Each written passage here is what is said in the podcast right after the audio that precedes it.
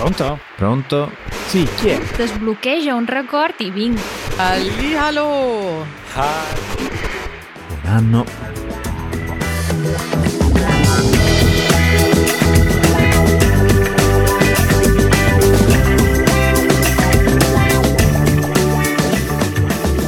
Matteo, ma come buon anno?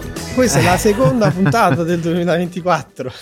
Sì, è vero, però è la prima che registriamo nel 2024. È vero, quindi usciamo come sempre allo scoperto perché noi Mm. siamo per la trasparenza e quindi questa è la prima volta che ci incontriamo per registrare il podcast nel 2024. Buon anno, com'è andata la Befana? Bene, Mm, non dolce ma per scelta, nel senso che a noi piacciono le cose salate, quindi abbiamo, diciamo, avuto cose salate. Ci siamo, ci siamo mangiati tante cose salate. Una calza piena di zeppole e panzerotti? Eh, possibilmente l'avrei fatta così se fossi stato a Napoli.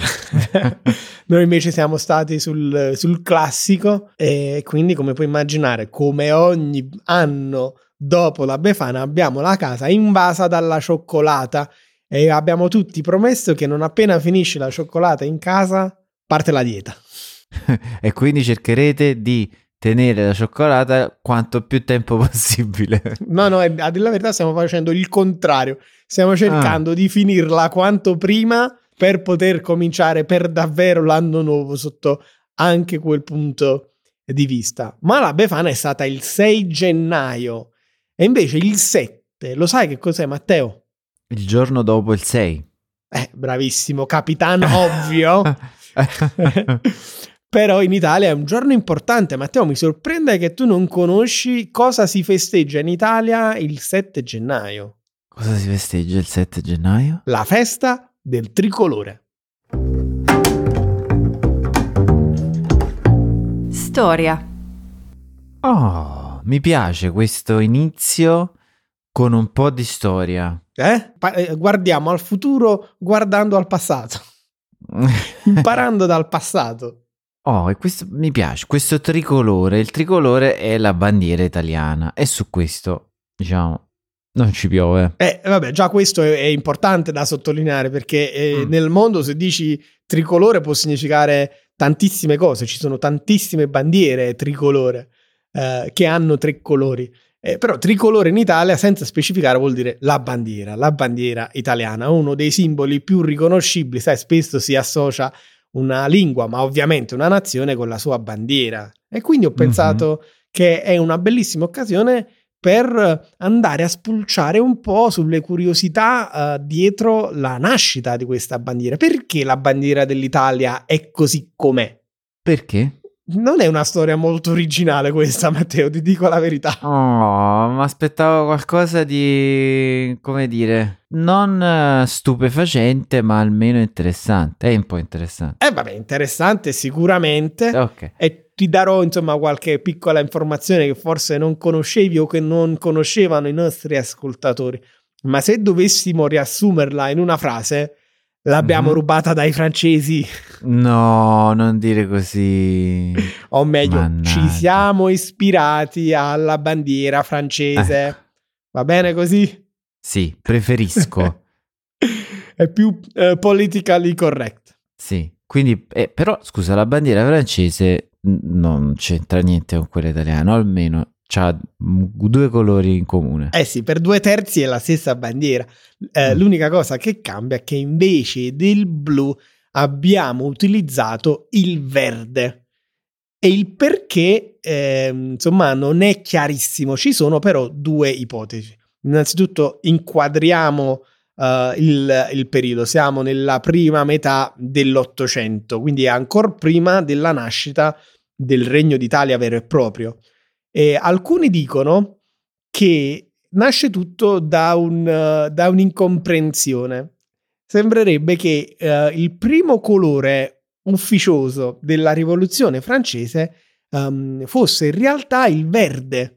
A furor di Mm. popolo tra il verde e il blu, i rivoluzionari francesi in realtà avevano scelto il verde, ma che poi eh, più avanti al momento di scegliere una bandiera per la Francia si scelsero di base il rosso e il blu, che erano i colori della città di Parigi, Mhm. e il bianco che è il colore dei Borbone di Francia, diciamo per estensione un po' tutta l'aristocrazia, per mettere insieme popolo e, e aristocratici.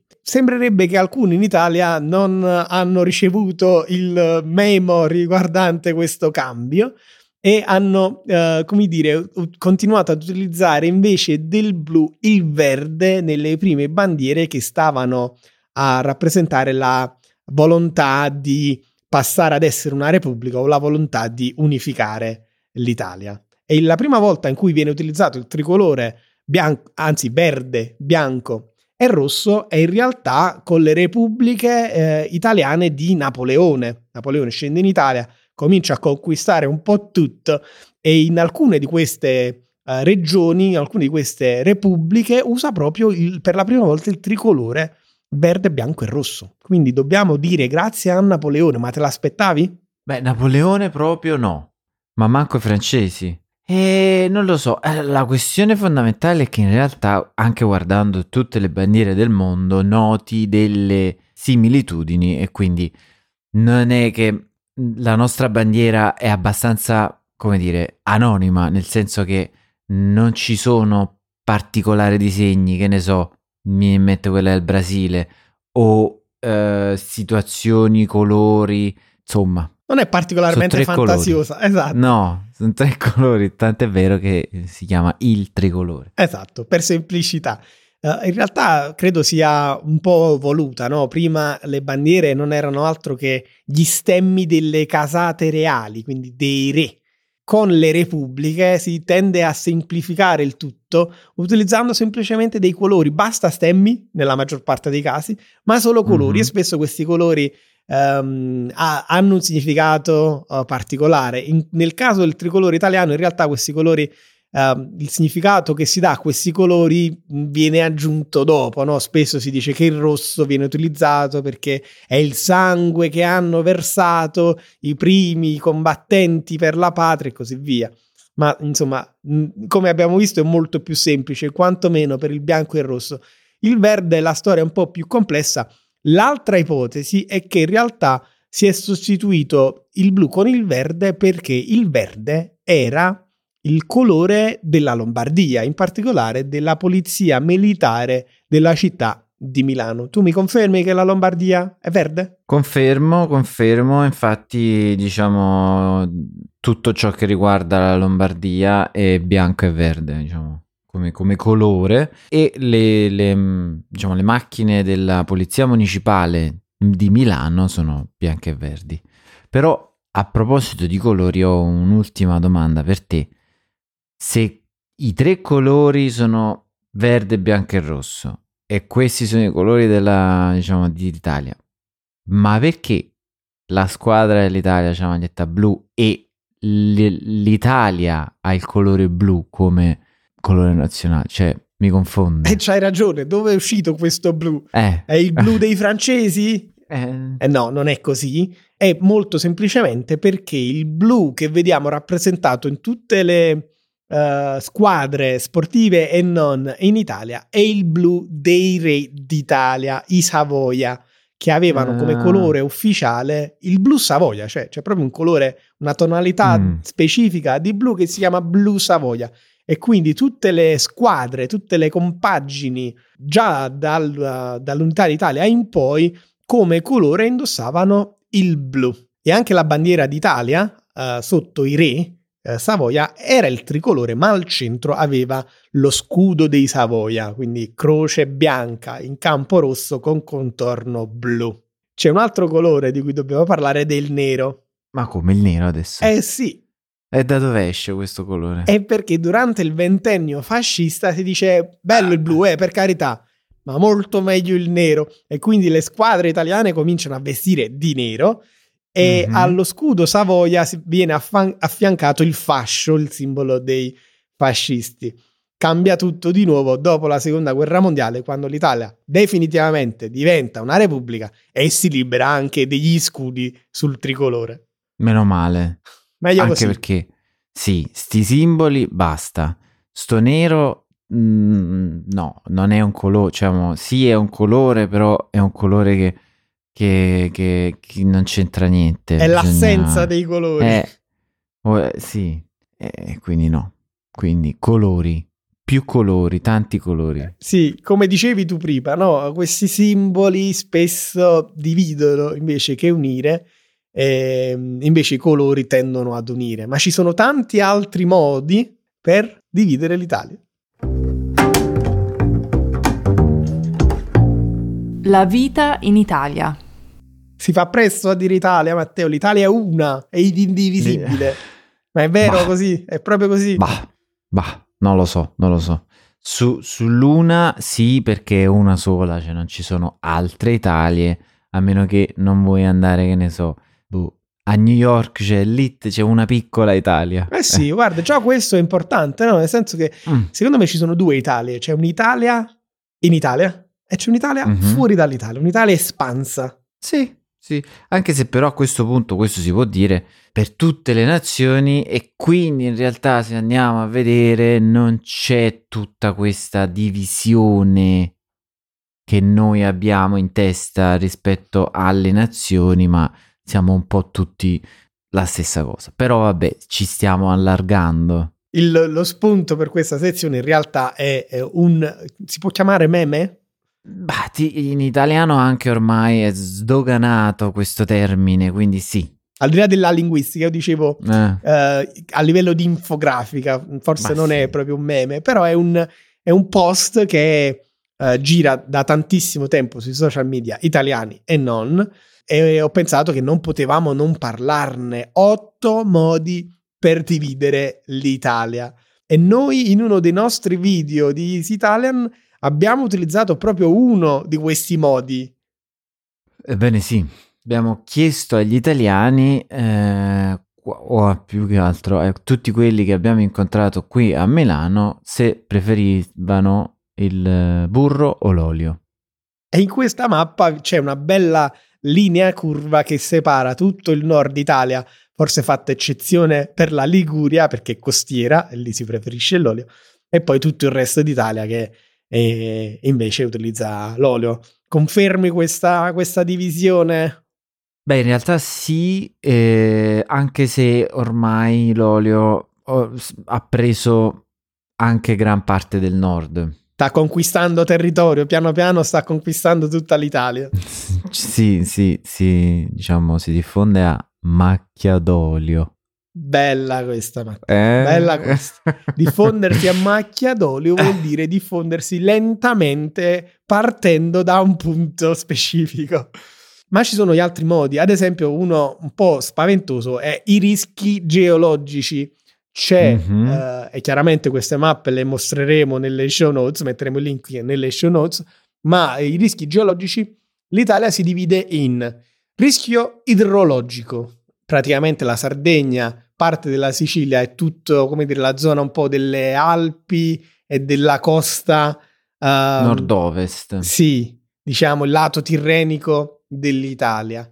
Rischio sismico, quindi forti Mm. terremoti, e parliamo di tutto il lato appenninico dell'Italia, no? ovvero eh, l'Italia che si sviluppa in lunghezza, e poi letteralmente l'inferno, che, che è la zona del Golfo di Napoli con i campi Flegrei di cui abbiamo parlato in passato e il Vesuvio e anche la punta eh, nord-est della Sicilia dove c'è l'Etna, quindi la zona di, ehm, di Catania. Con i vulcani più pericolosi del mondo. Esatto, esatto. Addirittura c'è un arcipelago fatto prevalentemente da vulcani in Sicilia. Mm-mm. La religione, Matteo, vogliamo dividere l'Italia per religione? Partiamo dal nord, nord-ovest, religiosi. Passiamo per una fascia che parte dal eh, Friuli, passa per il Veneto e arriva in eh, Toscana, eh, passando sempre per, le- per l'Emilia. eh, I blasfemi. Poi tutto il resto sono troppo religiosi e il Papa. Ho un puntino giallo in questa mappa che è letteralmente il Papa. Mhm, Eh, e sì, la curiosità qui è la zona russa, no? mhm. I blasfemi. Ma perché i toscani in particolare bestemmiano così tanto? Non lo so, sai, c'è un motivo storico. Non lo so, dobbiamo chiedere a qualche nostro amico toscano che magari possiamo invitare nel nostro podcast. Quasi quasi no? sì. Così Sì. ci spiegano perché i toscani, tra gli altri, bestemmiano così di frequente. Bestemmiare vuol dire, eh, come dire, dobbiamo spiegare cosa vuol dire bestemmiare? E e bestemmiare è un, diciamo, un'imprecazione che include una divinità. Sì, contro la chiesa o Mm. la religione o le divinità. Poi Matteo c'è una un modo di dividere l'Italia in base a- al separatismo, eh, tema, eh, come dire, scottante, ma insomma c'è il nord che si vuole separare dal sud, Sì. il sud che si vorrebbe separare dal nord, questo poi Mhm. insomma eh, le- lo prendiamo per buono, eh? ma ci sarebbe da dedicarci puntate e puntate. Il centro che fondamentalmente sta bene come sta e poi c'è la Sardegna da sola.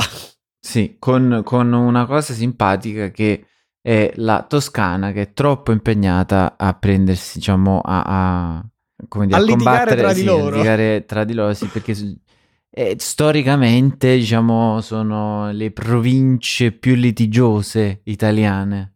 Sì, si parla di campanilismo, cioè c'è una fazione per ogni campanile di una chiesa. E basti pensare il- al Palio di, Sie- di Siena, no? Dove sono le contrade, i singoli quartieri di Siena che litigano tra di loro, ma in realtà lì la competizione è fortissima tra, non so, eh, Firenze e Siena, tra Livorno, Pisa, davvero lì, se, se dire toscano è essere troppo generici. Sì, Mm, non puoi, non puoi non specificare almeno se è un pisano o, o fiorentino. Vabbè, questo è un altro dei temi che tratteremo con Sì. un toscano invitato. in Concordo, futuro. mi piacerebbe. Chissà se dobbiamo invitare anche qualche molisano. Quello sarebbe bello, ma esistono? Eh, non esistono i molisani, c'è questa eh, battuta continua che si fa in Italia sui poveri molisani. E un altro modo per dividere l'Italia è se esiste o non esiste. Il Molise in questa mappa è l'unico luogo dell'Italia che non esiste. Ma perché dicono tutti che il Molise non esiste? Non lo so, anche perché io conosco una molisana e sono stato in Molise. Quindi confermi che esiste ed esistono i molisani. Oltretutto c'è un video che abbiamo girato in Molise, se non due. Quindi confermiamo a tutto il mondo che questo Molise esiste. Eh, solo semplicemente perché forse non ha delle città particolarmente famose a livello internazionale e eh, è anche difficilmente raggiungibile, sta un po' tra le montagne lì nel centro-sud dell'Italia, centro a livello di coste, sud a livello di nord-sud. E, e quindi è difficile a- arrivarci in Molise, fuori da qualsiasi eh, percorso turistico di massa, no? Mm. sia per gli italiani sia per, per gli stranieri. Ma esiste, Matteo ce lo conferma. Esiste, esiste. Un altro modo per dividere l'Italia è l'acqua col caffè. Mm, Nel centro nord, quando prendi il caffè, non ti danno l'acqua. No. Al sud ti danno sempre il bicchiere d'acqua vicino alla tua tazzina di caffè. E poi sono stati un po' cattivi qui, eh. E poi c'è la Sicilia, secondo questa divisione, dove l'acqua non c'è proprio. Cioè, manca l'acqua in Sicilia. Eh, diciamo che in, in effetti, eh, in quanto isola, in quanto isola eh, molto vicina all'equatore, quindi con temperature ben, ben diverse dal nord Italia, ha dei problemi di, eh, di risorse d'acqua. Io non sono ancora stato in Sicilia e me ne vergogno. Dovrò eh, quanto prima fare un bel tour della Sicilia. Sono però stato in Calabria e devo confermare purtroppo che a volte ci sono difficoltà proprio nel fare arrivare l'acqua nelle case. Quindi tante case in Calabria, soprattutto la zona costiera, tante case si organizzano con delle cisterne Mm, mm, mm, in una mm. delle stanze della casa, spesso il bagno oppure il tetto, per accumulare l'acqua quando c'è, per utilizzarla anche poi quando manca. Sì, sì, sì, sì, confermo, confermo. Quando andavo era frequente. Matteo, la penultima eh, maniera di dividere l'Italia è in base al fattore economico. Mm. C'è un'Italia ricca, Mhm, che sappiamo tutti qual è, mhm. il nord. Il nord. Un'Italia povera, che purtroppo è economicamente parlando, dati statistici alla mano, è il sud. Poi c'è una regione specifica, una provincia in particolare del nord, dove sono proprio avari, taccagni. Eh, sono i genovesi. Viene usata questa parola, dire che una persona è genovese vuol dire che è un, è, è un sinonimo in Italia di avaro. Avere le mani tirate, Mm, mm, mm, mm. ehm, che è il contrario di avere le mani bucate. Totalmente l'opposto. Totalmente l'opposto. I genovesi hanno questa fama di essere molto tirchi. Mhm.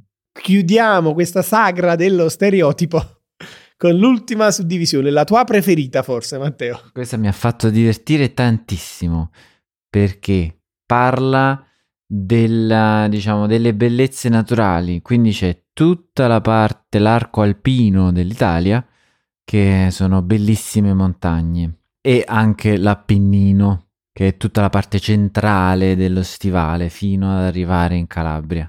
Poi c'è bellissime coste, tutte le coste, e poi c'è la parte dell'Italia centro, del centro-nord, centrale comunque interna, ed è bellissima nebbia.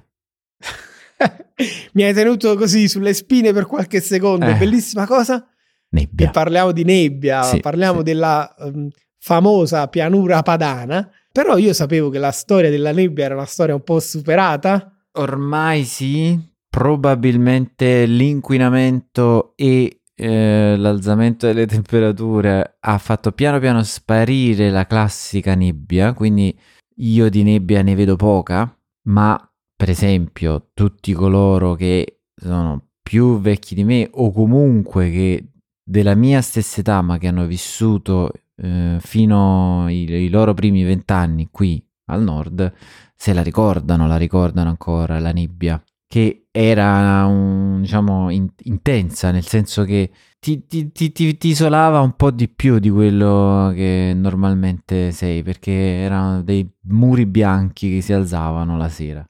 Se non vedevi oltre il tuo naso. Mm, mm, mm, mm, mm. A tal proposito, vedi anche un po' per concludere questa sezione, che ripetiamo, si basa su stereotipi, Certo. si fa per ridere. Esatto. Ti dico che, sai, ci si prende un po' in giro, nord, sud, isole, coste eh, e quant'altro, regione per regione. Qualche tempo fa a Napoli girava un po' lo scherzo del calendario della pianura padana.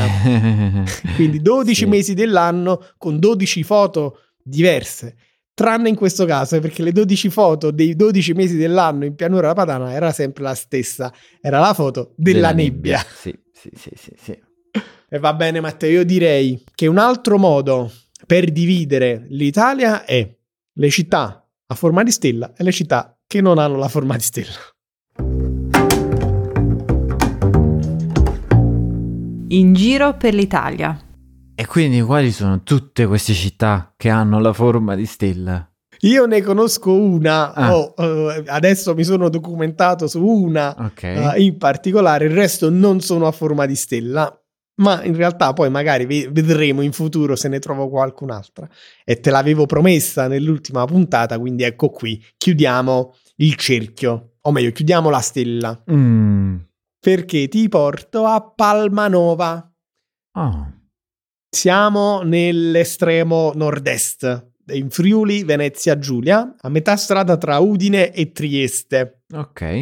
E la particolarità, come abbiamo detto, è quello di avere eh, che questa città ha la forma di una stella, è una città fortezza fatta a forma di stella a nove punte, fondata alla fine del Cinquecento. Fantastico. Non ne hai mai sentito parlare? Mm, allora, sì, poco.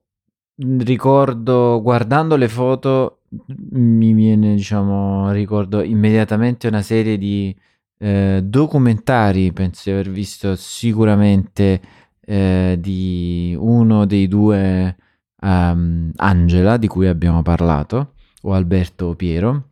Però non ricordavo che si chiamasse Palma Nova, quindi in realtà ne ho sentito parlare poco, ma è bellissima, diciamo, è molto suggestiva. Eh sì, forse non l'hai sentita spesso perché la chiamano tutti la città stellata. Eh, E forse questo nome è diventato persino più popolare del nome ufficiale. È stellata perché nasce come fortezza, è una vera e propria ehm, città militare. Pensa che si dice che all'epoca eravamo in territorio della Repubblica di Venezia, uh, Venezia avesse chiesto a Leonardo da Vinci Ah, di progettarla e farla costruire, ma che Leonardo da Vinci avesse detto no grazie sono già troppo impegnato qui a Milano. Peccato. Cioè, adesso, aspetta, non voglio sminuire le capacità di chi poi ha progettato Palmanova, per carità. Però, conoscendo Leonardo, penso che si sarebbe divertito. Eh sì, e ti, e ti dirò di più, ci sarebbero sicuramente più turisti a Palmanova se solo l'avesse progettata veramente Leonardo da Vinci. E invece l'ha progettata un ragno. Un ragno. Ma come? Eh sì, perché nella riunione in cui si doveva decidere come costruire questa città che doveva essere un simbolo militare di attacco e difesa, così i responsabili vedono in un angolo della stanza un grandissimo ragno e la sua ragnatela e lì scatta l'idea quale simbolo migliore di attacco e difesa di una ragnatela ed il suo ragno e quindi in pratica decidono di copiare un po' quello che è la struttura di una ragnatela per riprodurre questa città a forma uh, di stella. C'è un problema però. Se tu costruisci una città fortezza, Mm. le persone normali non ci vogliono andare a vivere, dicono e mica sono un soldato io che vado a vivere nella fortezza. Eh, Giusto. Se, che, se poi uno immagina la fortezza, la fortezza è fredda, scomoda, no? Eh sì, e quindi è bella la città ma non ci abita nessuno. E qui nasce un'altra idea. Prendono tutti i galeotti e i prigionieri, praticamente dei criminali, e popolano la città. Quindi, eh, se vogliamo essere cattivi, tutti i discendenti di Palmanova oggi potrebbero essere figli di militari o figli di prigionieri o figli di criminali. Attenzione, eh, no, non ci... Non ci... Amici di Palmanova, ci scuserete. Abbiamo fatto arrabbiare tutta l'Italia con questa puntata di oggi, parlando di stereotipi e parlando di, delle origini dei cittadini di, di Palmanova. Sono solo delle leggende, difendiamoci così, va? Non ci sono stato, ho visto le immagini, sembra molto particolare già questo fatto che c'è una piazza in centro, cioè è tutto letteralmente attorno a questa piazza, piazza grande, che è il vero centro geografico uh, della città. Non è uno di quei casi in cui dici vado in centro e poi non è veramente il centro. In questo caso il centro è, geo- è geografico ed è geometrico. Il supercentro. Il centrissimo. e va bene Matteo, direi che siamo arrivati alla fine di questa puntata dove Mhm. abbiamo, in cui vi abbiamo portato uh, in giro per uh, l'Italia sotto diversi punti di vista, sventolando questo nostro tricolore. Va bene, quindi a questo punto io ti faccio una domanda, ma mi risponderai nella nostra sala VIP dove andiamo adesso con tutti i nostri amici che sono lì ad aspettarci già con il caffè. Chi può berlo? Eh, ne parliamo poi, dai. Ecco, ne parliamo poi, ma adesso la domanda è: qual è un tuo buon proposito di quest'anno che c'era anche l'anno scorso? Ah, ce l'ho, ce l'ho, Ecco, ce l'ho, andiamo. dai. Te lo dico, te lo dico di là, eh, dove ci possono ascoltare soltanto i nostri amici sostenitori. Quindi diventate membri della nostra comunità, trovate il link nelle show notes come sempre. Ciao. Ciao!